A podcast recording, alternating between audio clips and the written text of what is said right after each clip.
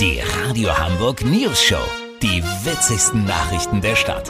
Mit Olli Hansen, Jessica Burmeister und Peter von Rumpold. Guten Tag. Kann der Unionskanzlerkandidat Armin Laschet auch seinen nächsten Kampf, und zwar den gegen sinkende Umfragen, gewinnen?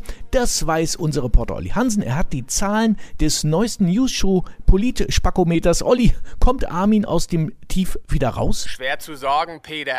Also wenn sie die Bundestagswahl um fünf Jahre verschieben, vielleicht. Oha, so schlimm. Naja, ich habe die neuesten Zahlen von Infratest Wischmob vorliegen und es sieht in der Tat nicht gut aus. Um mal einen paar Fakten zu nennen. 74% der CDU-Wähler glauben, dass es besser gewesen wäre, SpongeBob Schwammkopf aufzustellen. Von den eingefleischten Armin-Fans, das sind in absoluten Zahlen sieben, mehrheitlich aus seiner Kernfamilie, von denen glauben immerhin 43%, dass Armin es nicht komplett versemmelt. Nicht komplett versemmeln, ja.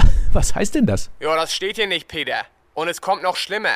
33% der deutschen Fernsehköche glauben nicht, dass Armin ein Spiegelei vernünftig gebraten bekommt. Ja, gibt's denn gar nichts Positives? Doch, gibt es. Bei den jungen Frauen bis 30 können sich 77% Armin Laschet immerhin gut als tollpatschigen Schwiegervater vorstellen. Das ist doch mal was. Und erwähnenswert auch, 69% der Gelegenheitstrinker würden sofort mit Armin 10 bis 12 Kölsch wegzischen. Viel Schatten, aber auch berechtigte Gründe zur Hoffnung. Lass so machen, Peter. Sollten die Wahlkampfstrategen der Union Armin als betrunkenen, tollpatschigen Schwiegervater plakatieren, melde ich mich noch morgen. Habt ihr das exklusiv, okay? Ja, natürlich. Vielen Dank, Olli Hansen. Kurznachrichten mit Jessica Burmeister.